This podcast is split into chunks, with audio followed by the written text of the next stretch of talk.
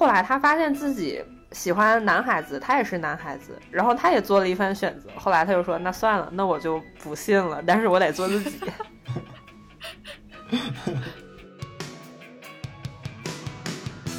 其实很多东西，这种区别对待，最开始的时候，有一些人可能意识不到。就好像同性恋，别人会问你，你什么时候意识到你是喜欢同性的？我就想说，那你什么时候意识到你是喜欢异性的？有人这么问你的吗？就是这问题，它就不是个问题，就不该存在呀。就是我被规训的那些表现，就是想这该不该说什么。其实一个正常人，他在正常的社会环境中长大，我觉得他都不会有这些困扰。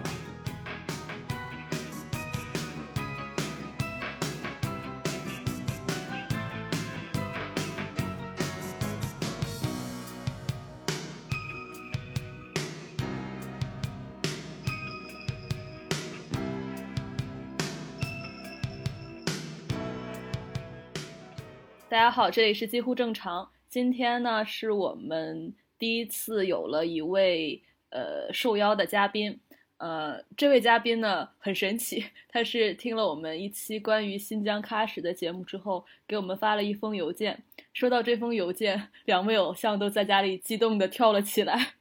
一个在家里哇哇大哭，一个在家里走来走去。然后后来我们都对他的经历特别感兴趣嘛。所以我们跟他进行了一些沟通，然后今天呢，就请他到我们节目，呃，来做这一期很特别的这个访谈节目。嗯，为什么我们请呃这个嘉宾来呢？是因为呃我们当时在喀什那期里面说，我们缺少了一些本地人的视角，因为我们不懂他们的语言，也不知道他们在想什么，所以我们只能作为一个旁观者去呃观察。但是今天我们有了这个嘉宾之后，我们就可以提供一个在本地的少数人里面，他也是一个少数人的这么一个视角，我们觉得非常珍贵。呃，那我们先请嘉宾来介绍一下自己吧。大家好，我是小波，然后我现在生活在新疆，然后在新疆出生。嗯，我是一个回族，嗯，性少数，自我认同是一个。广义的酷玩理论的实践者吧，然后，呃，目前就是作为一个在回族里也是少数，因为我，嗯，自我认同不是一个穆斯林。嗯，好的，呃，因为你在邮件里面说嘛，就是在你你是因为十几岁就出来内地读书了，是吗？对，高中的时候去的沈阳。沈阳啊，嗯嗯，哦，然后后来在内地生活了多久呢？嗯，高中读了四年，因为我们那个新疆班要有一年预科，然后嗯，一共四年，然后本科八年，然后哦，本科加本科一共八年，然后之后又在深圳一年，就九年。哦，你因为你在邮件里说到一点，我觉得。我还是蛮感兴趣的，就是你在上在在沈阳上高中的这段时间呢，你会回避新疆人这个身份，因为你是很想融入主流，啊，可以讲讲这段的经历吗？嗯，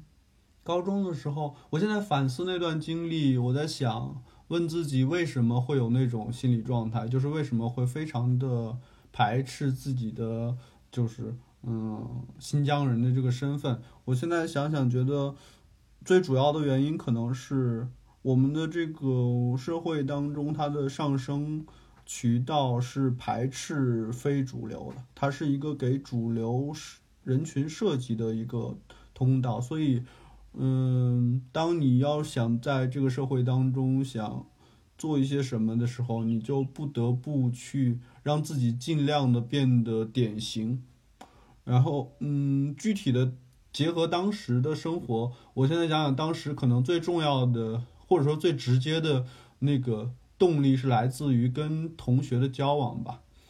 因为呃，当时我可能呃，就是我我作为在新疆的同学当中和本地的同学交往比较密切的那那一 part 的人，然后我会观察到，呃，本地的同学和就是。一些新疆的，就是比较不像我这样去排斥，就是自我认同很坚定的那些同学，就是啊，我就是新疆的同学，或者说是有有一部分是因为是维族的嘛，然后他们就算呃像我这样有这种困扰，我觉得从其他的一些外部，比如说他们的相貌啊、语言呀，就很难摆脱这种身份，所以就是看他们之间的交交往，我会觉得。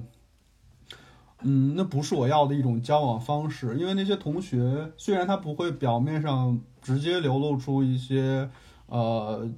就是会产生冲突的那些嗯态度啊，呃呃歧视之类的，但是他们如果一个敏感的人，我觉得会是能观察到他们之间是一种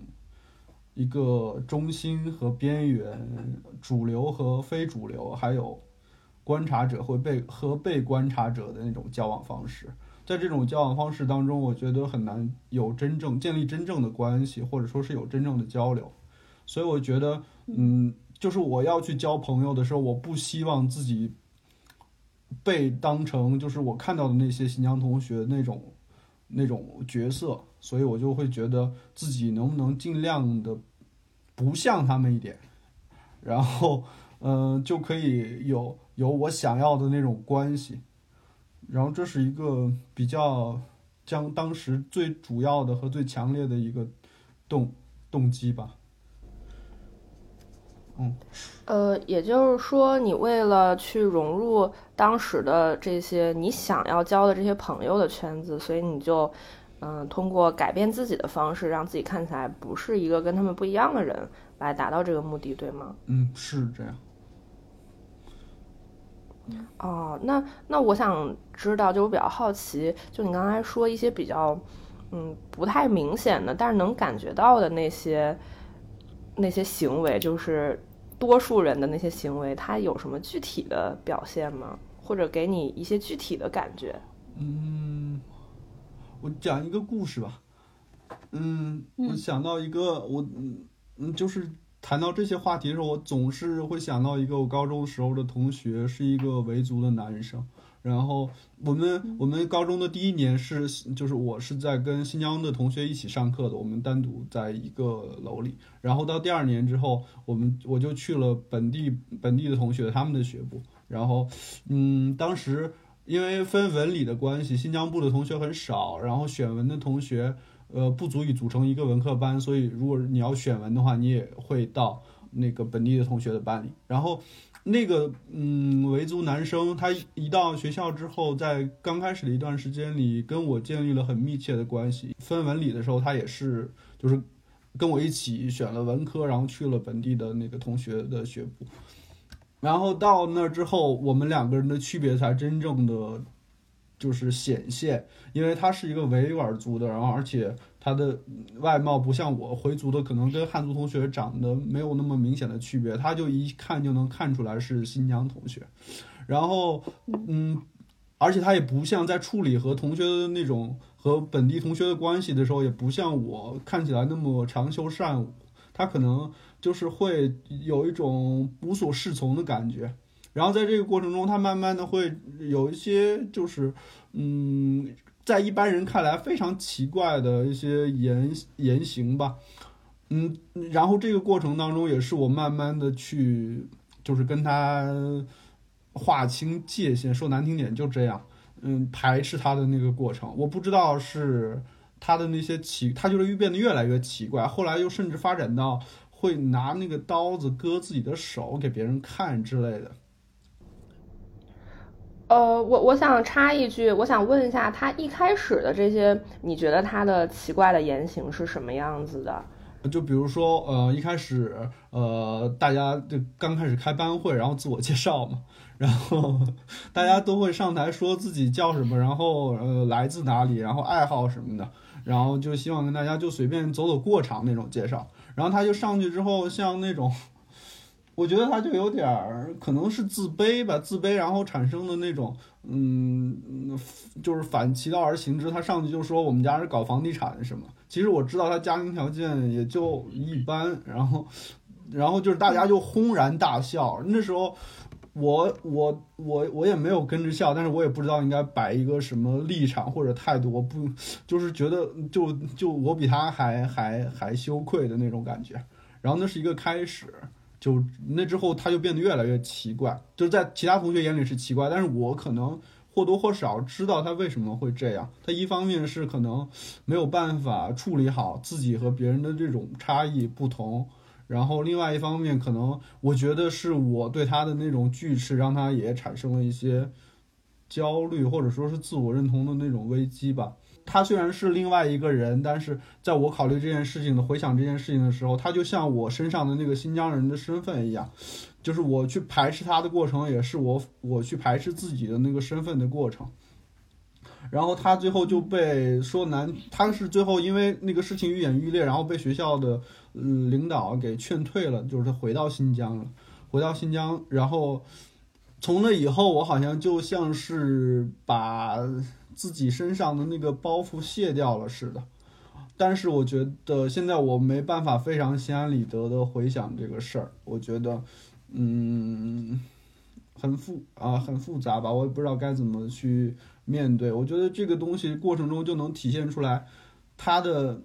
虽然同学们不会去表面上去说啊你是新疆人怎么怎么样，但是他的那个过程不完全是他自己导致的，可能跟环境也有关系。那环境当中有我，然后我觉得我的是原因比较直接，但是嗯，我的对他的拒斥实际上也是相当也能。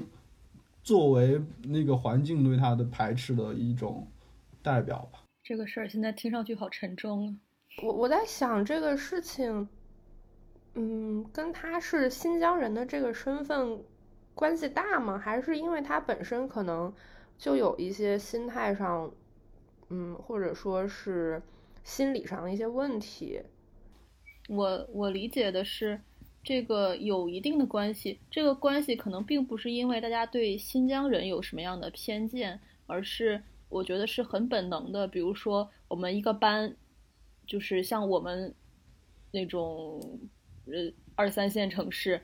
那个没没见过什么世面，一个班可能都是差不多类似这样的小孩儿，然后来了一个，比如说一个外国孩子，或者说一个黑人的孩子，或者说一个，嗯就是完全他是异类的。然后我觉得很小的时候，十几岁的时候，可能一方面大家都很敏感，然后，嗯，都就是本身就在处在一个建立自我认同的这么一个阶段。一方面呢，这个时候大家的，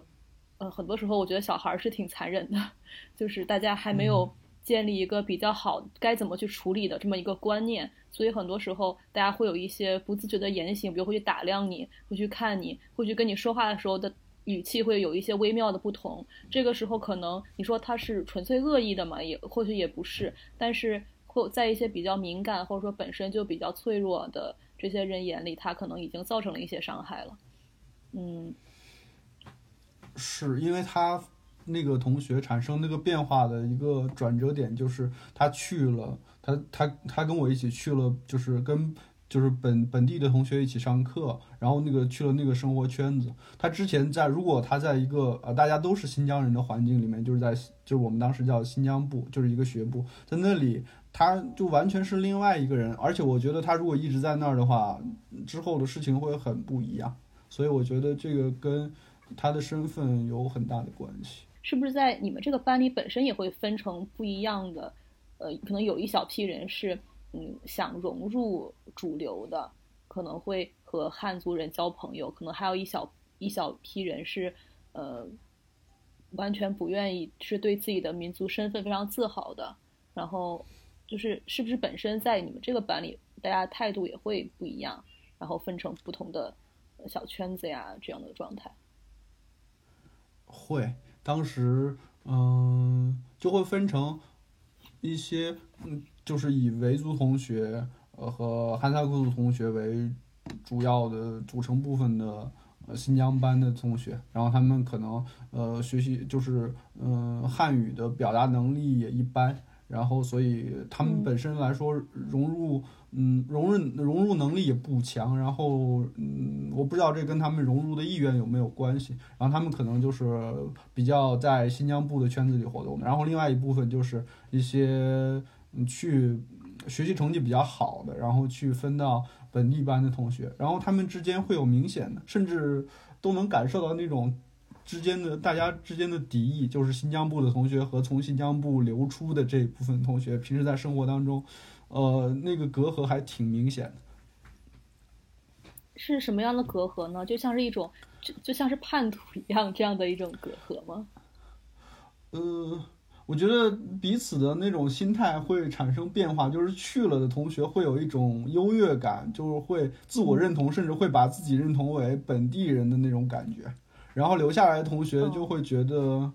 嗯，就会觉，嗯，就会就会产就会有那种就是民族的呀，还有地地域的自豪感吧。那个自豪感和那个对面的那种，他们去好像 说难听点有那个呃卖主求荣的那种 优越感，会有嗯会有对会有对抗。就是像我这样去本地班的同学，也没有说非常的。他们的情况也挺复杂的，就是，嗯，我我有一次晚自习的时候跟同学玩那个填杂志的填字游戏，然后被一个同老师发现，老师把我们叫到，就我们四个人叫到办公室去，他意思是说要找家长，然后一个一个问你是哪儿来的，然后那个同学就其他三个同学都是沈阳的，然后他就那个老师的预期肯定就是。嗯嗯，会说自己是辽宁的哪个哪个市，或者沈阳的哪个哪个区，然后到我他们前面都说是哪个哪个区的，然后到我了到我是最后一个，我说啊我是新疆的，然后他说新疆的滚回新疆去，然后就会遇到这种问题，就是嗯。就其实去本地班的同学心里还是胆战心惊的，虽然平时看起来啊大家都呼朋唤友，然后表面上看起来也没有很大的区别，外人可能都看不出来你是呃到底是新疆的还是本地人，但是嗯会有这样的时刻，而且这样的时刻可能也不少，这种时候就会一下击碎你心里好不容易建立起来的那个，或者说是忘掉自己是新疆人，他会提醒你你是新疆人，你不一样这样。嗯，哇，我觉得这个好细节。你的朋友圈子更多的是新疆的朋友吗？还是更多的是汉人的朋友？嗯，我的朋友圈子，我其实是个挺极端的例子，就是我高中毕业之后，我甚至在一年，就是大二大三的时候，我甚至都记不全我高中的，就是一开始。跟我一个班的那个新疆班同学的名字我都记不全了，但是在在本地班就是好多，就是我们一个年级有六个班，好多其他班的，就是同学我都过从甚密，就很很多交往非常密切的好朋友，就这样的。呃，就是少数民族之间也会有鄙视链，以及比如说你刚才讲到的那个老师，他说了一句非常冒犯人的话，在他眼里。其实新疆就是一个不如沈阳的地方，它他们不是平级的关系。嗯，少数民族之间可能没有那么明确的鄙视链，但是如果说鄙视链的话，可能就是一个线性的，就是有那个阶梯的关系。但是少数民族之间确实是有一就是排列组合的那种互相互相看不起的那种关系。然后在那个以那个老师的视角，我觉得是他们，他们表面上会维持那种体面的、政治正确的那根弦是能绷绷住，但是有的时候，比如说在我刚才讲的那个情境下，他太太愤怒了，然后他就把自己心里的那个深刻，他们会，而且我还有想到一个事儿，就是我那个英语成绩不好，然后其他的，比如说文文文科的那些都还挺好，然后我们班主任就会，嗯。找我去跟我谈心的时候，非常的和善的那种语气跟我聊天，让他觉得他他可能自认为他也非常他的语气也非常让我让我觉得舒服。但是他说他有时候有一次就是不小心说说，嗯啊你的那个英语不好可以理解，但是。啊，也嗯，别的就是你要好好学，意思就是说你是从那个边远的地方来的，那里英语教育可能不如我们这儿，这是啊你的先天的不足，这个可以我可以理解，因为你毕竟是落后过来，落后地方过来的，跟我们这先进的比不了，就那种非常嗯，对于一个敏感的人来说就很很很很很会被刺痛到的那种话。然后我觉得他们内心深处普遍都是这种心态吧，但是但是这也不能归咎于他们，就是一个客观的事儿。如果是我的话，我可能也会有那样的，在当时。嗯嗯，我就是这这种这种你的各种描述，让我想起来，其实这就像是我们如果说出国去生活，或者突然出国留学，其实呃，像我有一些学生，他们可能很小就出国留学的时候，我觉得也会有一些这样的经历，就在一个地方，嗯，可能就。嗯，更倾向于像中国留学生更爱和中国留学生在一起玩儿，还有一部分中国留学生是完全不想和中国留学生在一起玩儿，特别想 呃打入这种国际化的圈子。然后呃有一些那个呃，就是其实很多心理承受能力不好的人，嗯，年纪比较小的人，可能最开始都会有或多或少的很多心理上的问题，呃。而且就是对于他们来说，可能对于你来说，你的呃汉语能力比较好嘛，就可能对对这个没有障碍。我在想，可能对于那些维族人或者说哈萨克族的人来说，他们在这个环境下就是压力会更多一些。就好像我有时候以前在广东的时候，呃，我去参加一个我特别好朋友的婚礼，其实大家都很开心，但是就是他们都在说粤语的时候，我就很难 插进嘴，就。就是就是一种很微妙的一种，你跟他们中间是有一层的距，有有一种距离的 这个感觉的。就是一些少数民族的同学，他们在嗯更坚定的抱团的时候，他们会更坚定的用自己的语言去表达吗？就是故意不说汉语那种感觉。嗯，我觉得这个。东西最在他们站在他们的角度的话，说没有故意不说汉语这回事儿，因为不需要故意，呃，要说汉语才是故意。对，我的意思是，比如说他需要不得不去跟汉族的人交流的时候，或者上课呀什么的时候，他们会故意不去讲这种所谓的官方语言，去故意的讲自己的语言，就表示一种自己的态度，会有这种情况吗？不会，我觉得如果出现这种情况的话，就那种表达就太、太、太剧烈了吧？那种对抗的就太明显，应该一般同学不会有这种行为。了解。而因为因为有一个背景是在，尤其在内地的新疆班里。那种所谓的民族团结和那个东西是非常非常敏感的一件事儿，所以就算是再有自己的民族意识，然后再不喜欢你们这帮，就是去跟本地人那个什么的那种人，他们也不会去碰这根线，因为这根这个东西还是挺严重的一个事儿。啊，天哪！小小年纪就承载了如此多的，嗯，政治上面的东西。嗯，对我刚就想到那个，其实你高中的这个情景和我们高中也有一点点像。嗯，我们高中的时候会也有一部分少数人，他们是从省内的其他地方来这里上学的，可能来的时候也付出了很大的成本，比如说他离得特别远啊，或者说家庭条件一般啊，或者说嗯，他需要去考比我们更难的试。这样他才能进来，而且来了之后，嗯，因为当时高中不像大学，你可以天天都洗澡，他们是一个完全住校的状态，一个月只能回家一次。我记得我们班里有一个女孩，她学习成绩特别好，但是家庭条件一般般，然后，嗯，就是她经常不洗澡，以至于大家就会很。他是他也不是故意不洗澡，他没有条件给他洗澡，而且可能又只顾学习，然后嗯，大家就会对他有一些指点吧，嗯，然后他的那个人设设定就是啊，他是一个来自。地级市的刻苦学习的女孩子，然后大家会对她有一种所谓的怜悯，但是又觉得她跟自己也没有什么可讲的，因为大家讨论都是哎周末去哪玩啊，什么什么地方什么的东西好吃，但她从来没有来过这个城市，就是我觉得她可能也会有一种格格不入的感觉吧。嗯，你你说这个，我想到就是高中的时候，就是那段时间大家回家周末，本地的同学他们也是一周回一次，然后回家都会看那段时间都在看那个《好声音》，然后他们周一过来以后就会讨论那个《好声音》，然后我们在学校里也没有看电视的机会，一年回一次家，但是。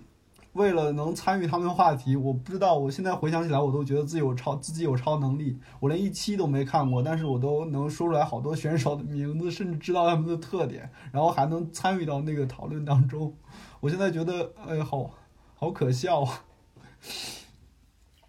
哎，你是为了跟他们能去聊，然后专门去搜了这些信息吗？我当时也没有没有手机，然后也没有这些，就只是从他们的谈论当中收集信息，然后再反馈到他们的谈论当中。啊，那我那我 觉得你其实你你其实很细心，然后记忆力也很好，对，还整合能力很好。对对对，整合能力特别好，还有一种就是，呃，怎么说改述文本的能力。我觉得就是太敏感了吧，可能太敏感了，太脆，就是对那个东西太脆，太脆弱了，就嗯，太急于想变成一个。对，就我我能感觉到你这种特别强烈的想要融入他们的这种感觉，所以其实也一点都不可笑吧，就是可以理解这种想法，因为。你当时的你当时的年纪和你当时心态就决定你可能会这么做，我觉得一点也不可笑。嗯，嗯，我我想问一下，就是在新疆去内地上学这种新疆班的这种机会，对于新疆的居民来说是呃大家会非常想去的吗？还是很多人其实也是觉得并不想去内地上学？我我遇到的都是大家还嗯算挺都是挺想去的，嗯，而且那个竞争也很很激烈。嗯，因为大家会觉得这是一个改变自己的渠道嘛，就是一个嗯算是为数不多的一个可以嗯进入另外一个社会有更多的发展空间的一个机会嘛。对，而且还有一个非常直接的原因是当时。那个呃，就是嗯，这个是一个基本算是免费的教育，所以对于很多就是嗯家庭条件非常困难的人来说，是一个非常好重要的，能够嗯有这就是很我遇到一些很多人，就是如果你能考上这个，你就继续上学；如果你考不上，你就不要再上了，因为在本地当时读高中，现在我不知道，当时读高中还是需要交学费呀。开销还不小，所以这个就有很多人去竞争。因为这个本身这个政策的它的宗旨也是给一些贫困的少数民族的同学的机会。我其实特别感兴趣，就是宗教这一块儿。呃，你家里都是信伊斯兰教的吗？是。嗯，那你家里对你有这种宗教上的要求或者宗教教育，就有这方面的要求吗？要求是有，因为它就是伊斯兰教，它本身特点就是靠血缘来一代一代的，父母有责任去教育自己的子女，去啊维护信仰之类的。嗯嗯，我家里在就是穆斯林的范围内算是比较还算要求不是那么高的家庭吧，但是也有那种也有基本的要求，但是专门的教育倒没有。因为，嗯，本身它就是一种变成了一个这个信仰，这种宗教变成了一种生活方式。哦，那会对你的就是思维方式有一些呃压迫吗？或者有一些这种束缚吗？就比如说，呃，伊斯兰教里或许，因为我们之前听了另外一个呃播客，他们是讲请的那个嘉宾是一个伊斯兰教的一个女性，然后他们就会他反映的是。呃，伊斯兰教可能对于女性地位比较低，对于女性有有一些压迫，然后会有如果说，呃，你在外，比如说穿一些吊带儿或者是一些衣服，都会觉得是有这种荡妇一样的这种羞耻，呃，他会就是谈论到一些这样的问题，所以我就很好奇，就比如说像呃伊斯兰教，呃你你家里这个宗教传统会不会让你觉得，比如做什么事儿是不对的，或者说就是有没有对你有这样这方面的影响呢？嗯，因为可能是因为性别性别的原因吧，因为嗯，确实他是嗯，在意思在穆斯林的社群里是男女严重不平等的社群，所以身为女性可能感受到的更多，然后身为男性可能他的那个自由权就大一些。嗯，但是我刚才没有提到这个，就是对我思想的影响的原因是我在想。我现在其实已经很难分清，就是我家里的这些让我觉得啊一些和我的价值观不同的地方，到底是因为这是一个中国家庭，还是因为这是一个穆斯林的家庭？因为嗯，就算是在那些就是在我爸妈的他们的观念当中，有很多价值都是。嗯，就是嗯，所谓的他们自己认为是呃宗教的价值，实际上和中国的传统的价值嗯不谋而合。然后我就觉得很多是，嗯，其实是因为我们这个他们那个农业社会里。呃，生活形成的价值，然后他们会把它打造成有宗教名义的东西，这样更有权威性。所以我就不太敢说，呃，我们家里的那些传统的价值是，或者说是歧视女性啊，这种这种东西是因为宗教产生的。对，就就是其实不管在什么地方吧，这个。呃，宗教可能都会跟他整个这个社会现状，或者说他的制度，或者说他推崇的文化是有关系的。所以在中国，穆斯林其实跟儒家文化是强相关、强关联的，因为这样才能更好的去宣传他的教义，让更多人去在他们生活的这个文化氛围里面就感觉到，哦，这个东西跟我的是一脉相承的，是契合的，所以他们才会去相信。而且就是他们的这个，嗯，一方面是和儒家的那个传统的价值很契合，然后难办的地方在于，呃，儒家可能，嗯，就是他们的这个东西蒙上一层宗教色彩之后，它的就改变的可能性就更小。可能受儒家影响的，他可能慢慢觉得，他以前觉得那样做是对的，然后后来他觉得可能生活改变了，然后他就会用不同的行为方式和思考方式。但是对于一个有蒙上宗教面纱的这种价值来说，他可能就觉得，嗯，教义就是这样，然后这个东西改变的难度就大很多很多。所以现在可能很多，嗯，就是受儒家文化影响的地方都移风易俗了，但是，嗯，传统的穆斯林社群里面还是非常的非常的保守。对对，他这个终极东西，这个教义就写了，这个就是对，那个就是不对，这个是。很难升级或者是辩驳的，就像天主教里面是不是要升级圣经这件事儿，其实早已经历了长久的经年累月的讨论。呃，就是这这个暂不展开讲。我刚我刚我刚想问的其实是那个，你们到内地来读书之后，在新疆班里面，其实就是学校或者说呃政府有没有？考虑到你们的宗教，就比如说有一些人肯定是要做做礼拜的，可能是要祈祷的，或者说是有一些那个一些自己的一些仪式和传统的。嗯，当时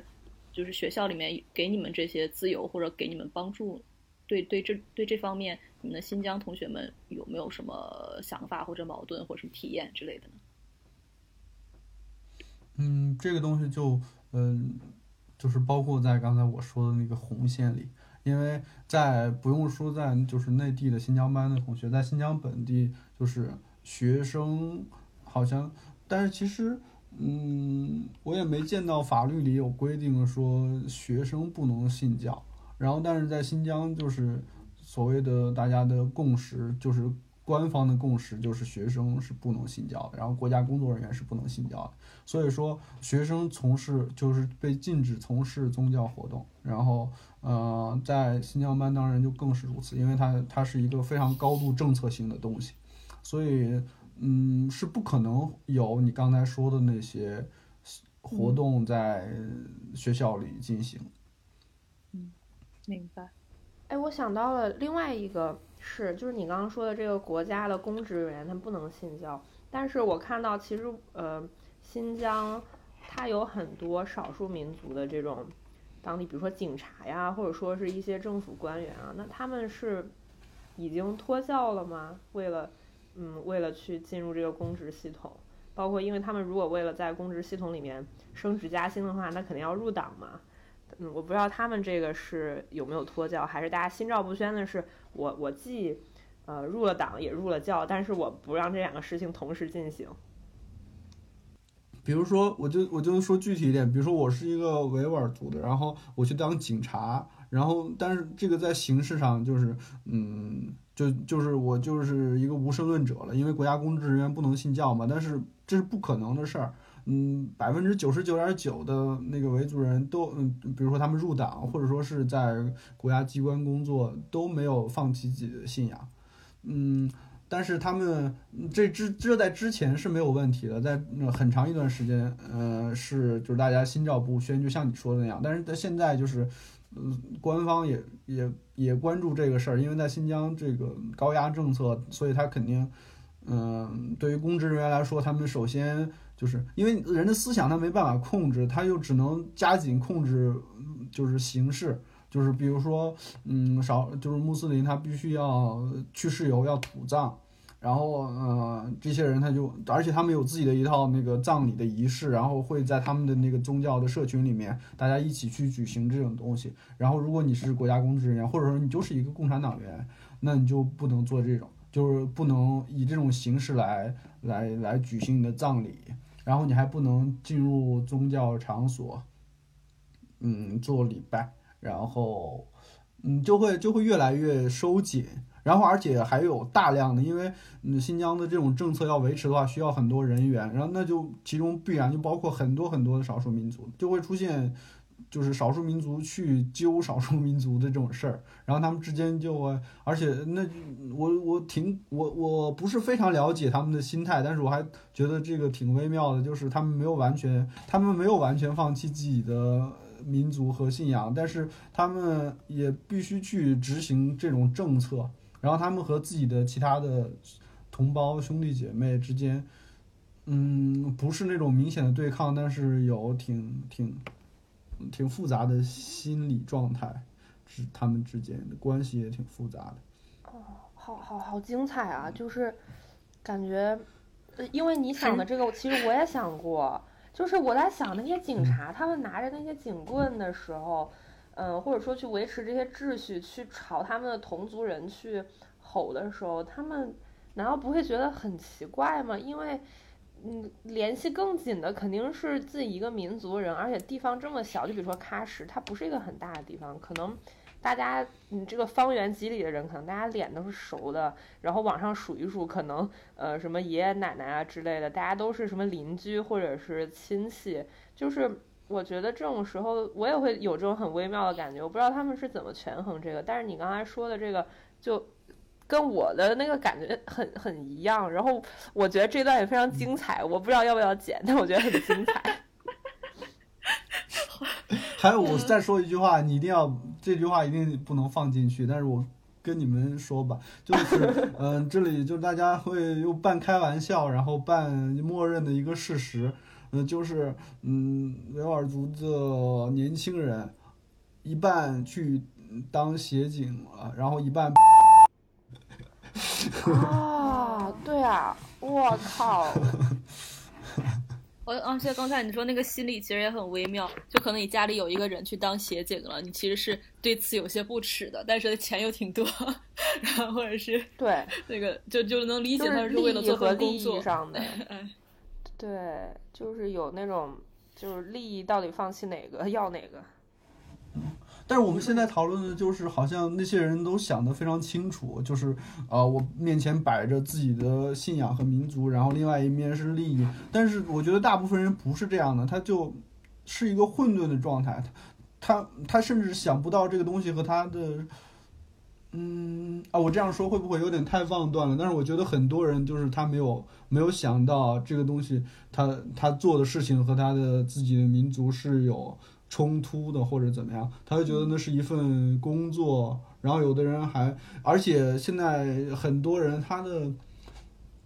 民族意识，或者说是他没有那么觉得自己的民族，嗯，就是没有觉得民族和那个权利、民族的利益和权利有对抗。嗯，他们还觉得啊，什么是少数人闹事，然后嗯，什么他们在执行国家政策之类的，嗯，很多人想的不是那么清楚。真正想清楚的人，我倒觉得，嗯，然后嗯，去把自己放在那么一个尴尬的境地的人，倒不多。嗯，明白。唉，在这儿就忍不住的叹气了。没事儿，你接着问吧，别叹气了。嗯，我接着问，就回到你个人的，就是因为你你在之前的邮件也跟我们说了，说你托教嘛，我就想问问你是怎么去产，什么时候对这个东西产生了怀疑，然后怎么样做的这个决定呢？嗯，我可能从初中的时候，初二、初三的时候会，我觉得那是。一个自我意识形成的过程吧，然后，嗯，我觉得就是我对信仰的理解，就是要首先有一个我，然后我要去，然后有相信，相我相信什么东西，这个叫信仰。但是，嗯，人在在我们这种嗯在伊斯兰教的体系下面，就是我还没有形成，他就要相信了。所以我觉得，当我去形成的时候，我觉得每个人都会有这种。经历，但或强或弱，或者说他有的可能没把这个当成一回事儿，就是你的我在你青就是青春期那个阶段差不多慢慢形成的时候，一定会和你这个我形成之前的相信有有有有一种张力对抗，嗯，然后当你特别珍视你的那个自己的自我的时候，你一定会去反思我到底是在做什么，然后我。到底要去相信什么？特定的时间有两个时间点吧，一个是初中的时候，我会发现自己的那个性向的认同，就是开始慢慢发现自己好像和别人不一样。然后，因为这个东西和教育它是天然的冲突的，那你就选择认同一个嘛。你要么就否定自己的那个性向，你就觉得这是不对的事情；要么你如果你觉得自己这个是正当的，是合理的话，那你就要去怀疑，就认为它不对的那东西到底是不是对的。我觉得这是我可能比别人在这个做做这个决定做更决绝的一个一个挺重要的原因吧，就是我可能有另外一个少数的身份，然后还有个就是呃另外一个时间点就是高中的时候，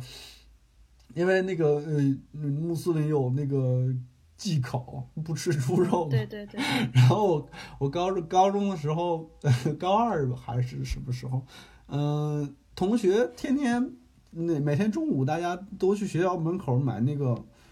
手抓饼，然后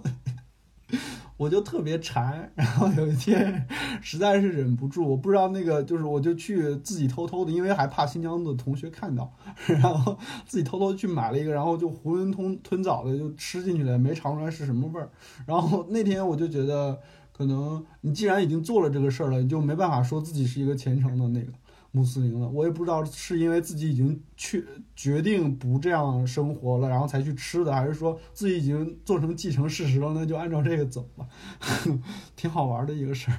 啊，你的这个就是吃这个手抓饼的这个事儿，呃，还有你刚才说是因为你先有一个，呃，有一个认识到，然后再去慢慢去相信的这这么一个过程，然后，呃，我我想到了一个跟你这个事儿非常非常像的事儿。就是呃，我的小妹妹，嗯，是我大舅和我大舅妈的孩子。我大舅妈是一个伊犁人，然后我大舅是一个汉族人。他从小就被教育说自己不能吃猪肉，这个就是因为我不常见他。然后我去了之后，他会知道这个姐姐会给他买东西吃，他就领着我去那个超市，让我给他买东西吃。他就说他要吃火腿肠，我我就。当时我就想，我根本没有意识到这些。当时我说吃火腿肠，火腿肠买呀，想吃多少拿多少，然后我就给他买。然后我买回去之后，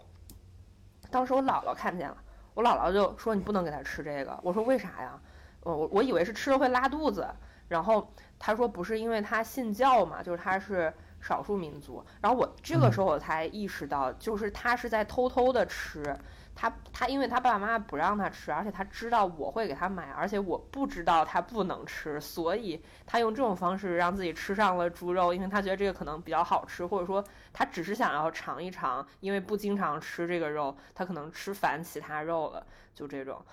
你刚说的那个，呃，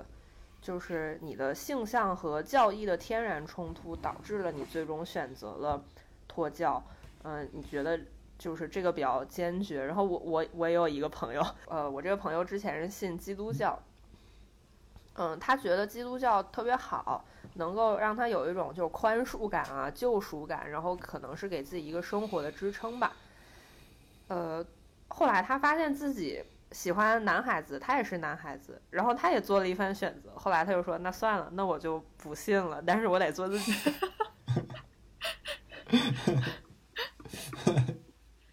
其实我觉得你去买手抓饼这个事儿，很有可能，其实你的潜意识已经不想信这个东西了。其实你就是想摆脱它的，然后就莫名其妙。我觉得人有时候，比如说你口误说了一个什么东西，或者莫名其妙你干了一件事儿，可能。就是你的潜意识在告诉你，我 现在就是想干这个。是，嗯，应该也是那样，确实是，就已经挣扎了很久了，然后就需要一个嗯导导火索，然后这个手抓饼就是那导火索，然后之后我就呃非常那个自豪的宣称自己不是一个穆斯林。那你做这个去，你宣称了这个之后，你身边的朋友是什么样的反应呢？你知道的人，嗯，宣称这个宣称也是对有限范围的宣称，因 因为嗯，还是考虑到就去权衡那个。社交成本吧，比如说我要是对我自己的，比如说从小长到大的那种回族朋友啊，然后或者说是维族同学，跟他们说的时候，他们会首先第一反应是你你就是一个叛徒嘛，嗯，然后就会影响很大，所以就权衡之下，对很多呃，因为嗯这个事儿还挺奇怪的，就是我上大学之后。呃，不是上，呃，就上大学之后，我又回学校，回学校，嗯，然后，嗯，那些跟去跟当时高中的老师他们聚餐的时候，他们还会说，嗯，这个是那个牛肉的，羊，这个是那个猪肉的，你吃，你你这个你不要吃什么的。然后我说。嗯，那个老师没事儿，我我吃这个，然后老师还会就觉得好像我特别委屈自己，说不用不用不用，你不用吃。我觉得就是这个对于一个穆斯林来说，嗯，要去告诉别人自己不是了，或者自己去放弃了自己的所谓的信仰。那个成本还挺高的，而且是必须你去做这个事儿的时候，你才能发现。因为我之前无论如何也想不到，就是我要花那么长时间，就是我整个大学，就是跟同学聚餐，然后跟老师吃饭干什么的，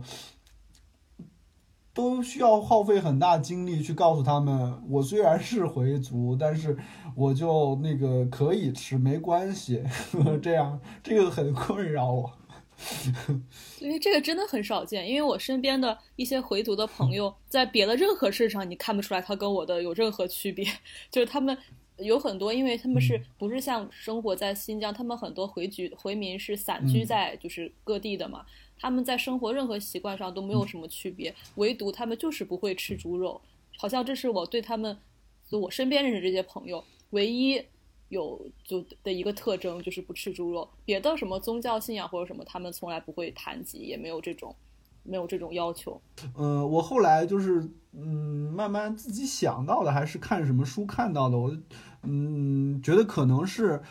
就是，嗯，你如果要做，要成为一个宗教的社群的话，你需要跟别人非常明显的区分开，然后，嗯，这个是就是忌口这件事儿就特别明显，能分开你和别人，然后它就变成了一个非常有用的工具，然后这个事儿，嗯，它就慢慢，因为它它太深入人心了。我大学有一个同学是个回是回族，然后。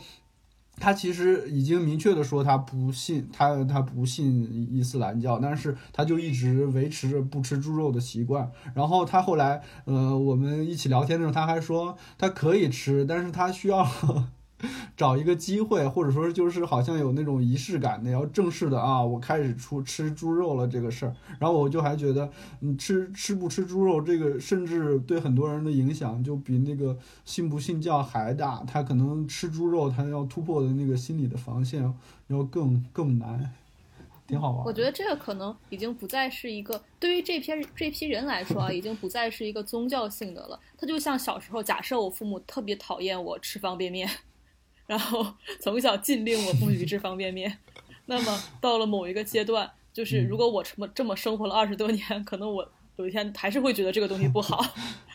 然后可能我觉得对他们来说，猪肉已经就这个这个这个东西身上的宗教性已经不强了。而是一种就是家里面的这种教育给你的这种压迫感吧。嗯，因为你刚才说你的这个性向和你的这个宗教是呃正好是相悖的嘛，那你跟你你不能跟你的回族朋友或者你的维族这些同学朋友说你脱教，是不是也要跟他们隐藏你的性取向？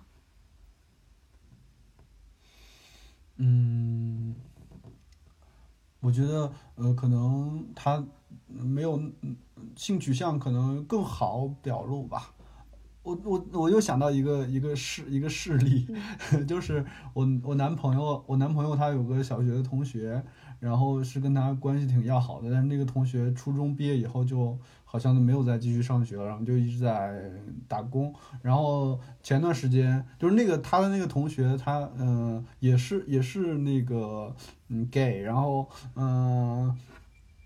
之前他们聊天的时候，那个我我就在旁边听他们两个在打电话，然后那个同学说他最近新认识了一个那个呃朋友，就是可能在那个同性的社交软件上认识的，然后那个朋友在朋加了微信，然后朋友圈里就发了一些他去呃哪个。哪个什么佛教的名山去旅旅游，然后发那些照片，然后他就就是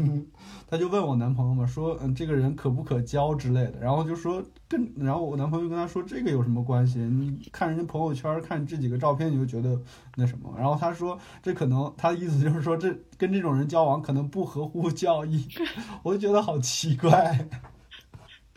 他就他都是一个非常的少少数，然后又被。主流的那个呃教义句式的人，然后他还要考虑自己，还是就算要交男朋友，也要交一个就是 自己的那个呃穆斯林的男朋友。然后如果他要在朋友圈里发佛教的东西，他就会觉得心里面会有排斥的感觉。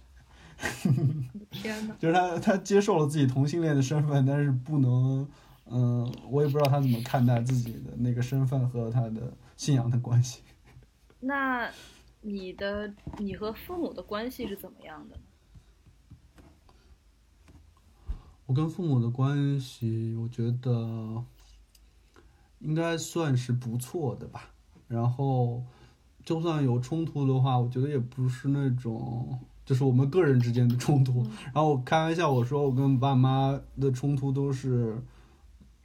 现代性冲突就是一个现代人和一个前现代人之间的冲突，然后这种冲突不是我们个人的努力可以解决的，所以如果排除这个因素的话，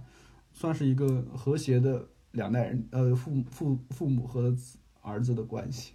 随着你年年龄的上涨，你父母肯定会问你的这个婚恋问题，那么你可能有一天就需要面对这个东西。你和你男朋友有有这方面的打算吗？嗯，有是有，但是觉得没有什么很好的那个处理方式，因为我们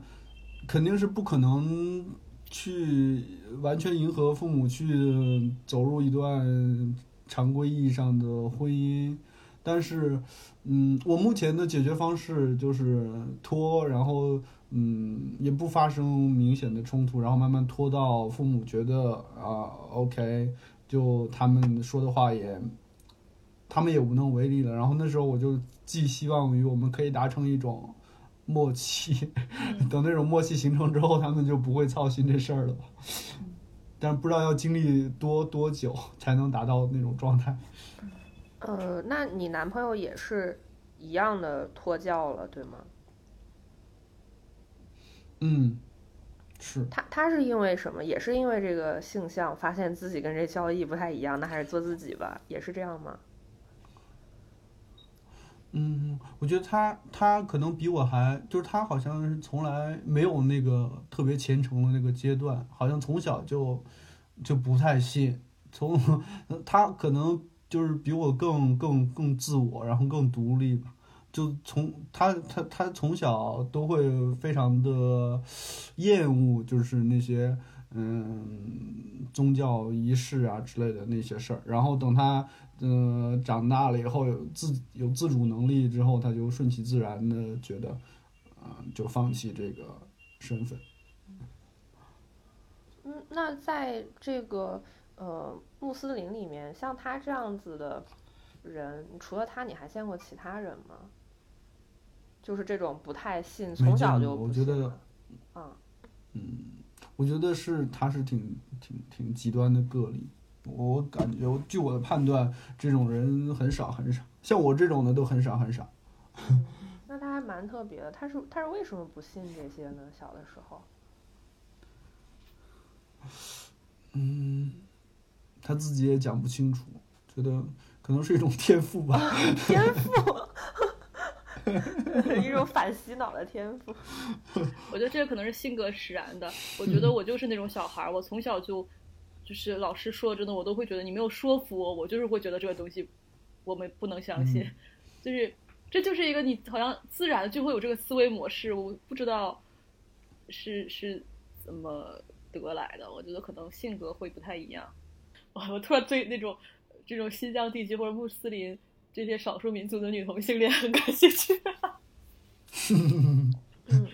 就就他们可能会面临，可能承担着更多的这种压力。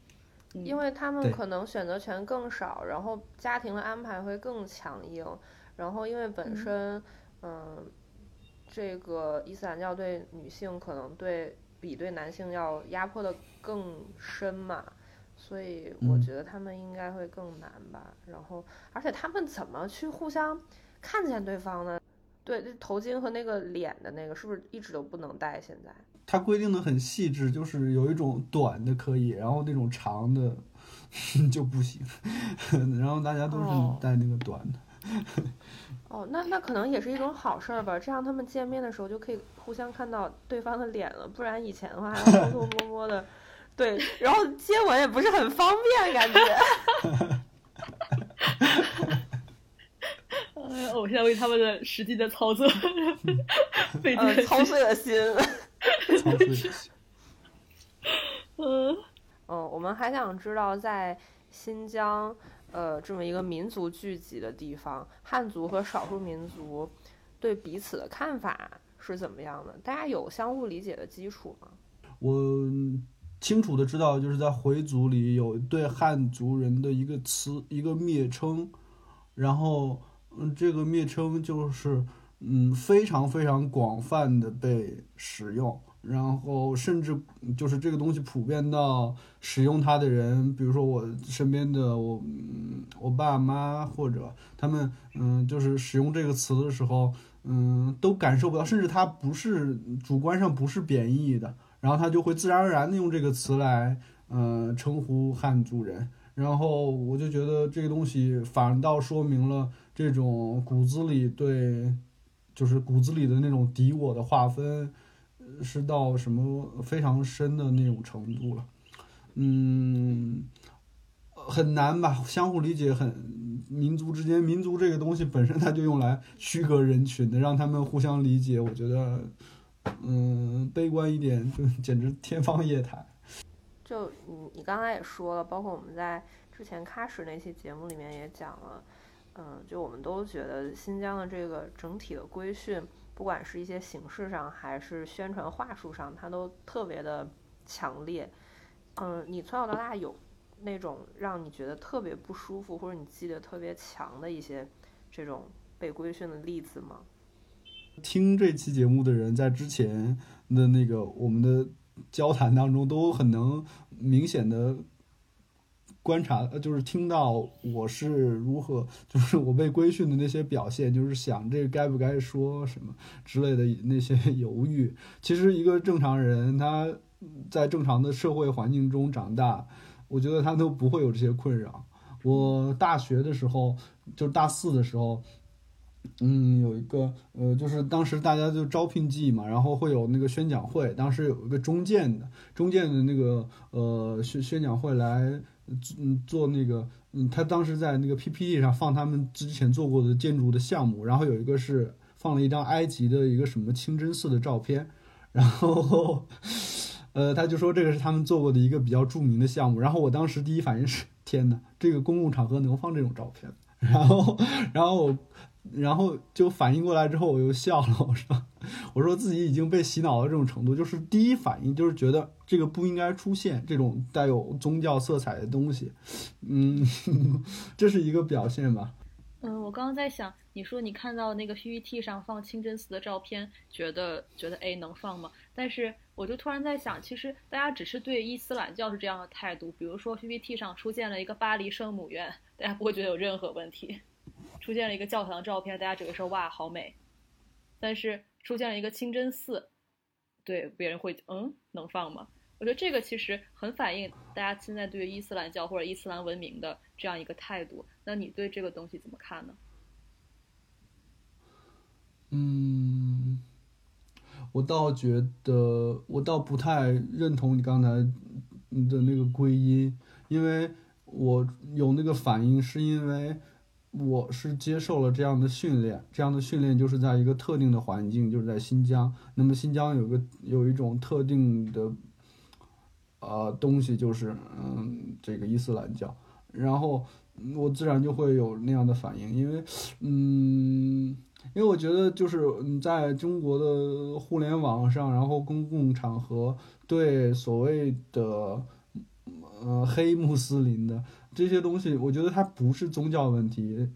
嗯，和伊斯兰教并列的不应该是基督教去一起讨论这些东西，而是去讨论维族、汉族、回族，去去以这个视角去，它是一个民族问题来的，嗯，因为那些去呃仇视或者说是诋毁，嗯，有人很难说是诋毁吧，就是一些呃就恶意，呃那些恶意他们的对象。看起来是穆斯林，是伊斯兰教，但我觉得实际上是对那些民族的问题。然后这些民族民族之间为什么会产生这样的问题？那就是另外一个事儿了，就是跟民族政策啊都有关系。然后对中新疆，尤其是新疆问题的处理方式。蒋老师刚才问那个巴黎圣母院和清真寺那趴，其实我也想了一下，然后呃。就像这个小波老师他说的，是因为他长期受到了这么一个新新疆的规训，所以他才会条件反射觉得哦，这个东西不能出现。嗯，我就在想，如果我看到了这么一个清真寺的在 PPT 上出现，我的第一反应可能是，哎，它是跟方便面有关的，因为小的时候经常吃一种 那个清真的方便面，然后上面就会有 这个清真寺的这么一个呃图案吧，一个涂鸦。然后，而且我觉得巴黎圣母院和教堂这些意象，嗯，它更多的是一个文学的东西，或者是一种艺术相关的东西。但是清真寺在中国的这这么一个语境下面，它其实不是一个单纯的宗教的东西，它是一个政治的东西。所以，嗯，就是，所以我会觉得这个类比可能大家。想的东西是不一样的，因为它对标的范畴是不一样的。嗯，说起那个清真清真的事儿，你们去喀什的时候有没有发现那个路边的招牌上面会有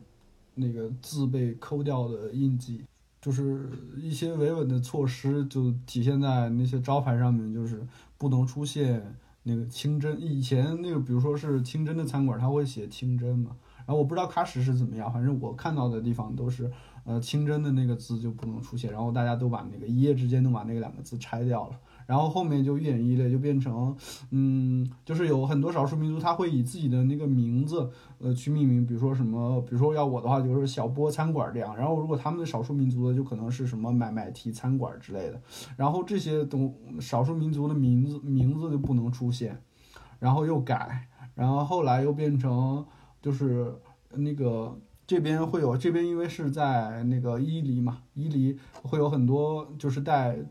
可能是有地域特色的，会有那个“伊”字儿，比如说伊犁什么什么东西。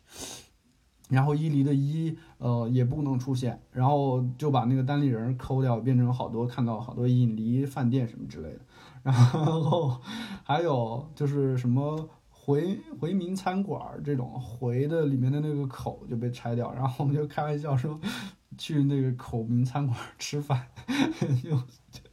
很奇怪。嗯，我之前去过伊犁，但是我当时可能嗯太匆忙了，我只觉得那个嗯招牌是被改掉的，但是我不知道它改的规律，比如说把那个单人旁啊或者是口给抠掉，我以为它可能就是掉了，或者是它太那个风太大 给刮掉了什么的，我不知道是被抠掉了。对我我一直我以为是它那个自然掉落的，你知道吗？你观察多一点就会发现规律，风都是有党党性的。大学的时候，那个嗯，过一段就是好像开了两三次，会开那个学院里的少数民族呃同学工作座谈会，然后那个辅导员每次通知我参加，我就问他，我说有没有汉族同学的工作座谈会，然后他说没有。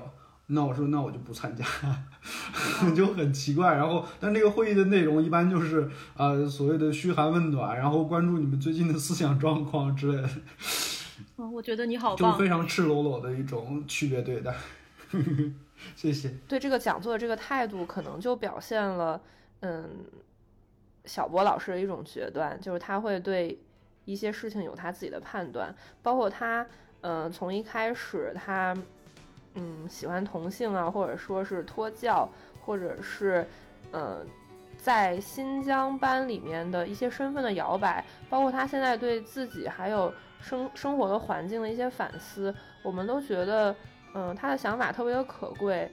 当然也特别的谦虚，嗯、所以其实今天特别的高兴能和小波老师有这么一次，呃，三个地方的隔空对谈。就本来还害怕这次录制会有些尴尬，因为因为小波老师跟我们没有见过面儿，然后三个人又不在一个地方，其实我们都是在对着一个电脑说话，但是没想到其实特别流畅。然后我觉得其实这次聊下来，我也吸收了也很多新的东西，也就是也有一些新的想法吧，有一些新的感想，我觉得特别可贵。然后感谢小波老师来到我们节目。啊，感谢这个节目组的邀请。好官方我的邀请应该是要要去给央视寄邮件了，寄感觉我们节目组有 三十个人至少。那我们就这期节目就在这儿结束了。你要相信你很正常，嗯，大家都很正常。大家再见。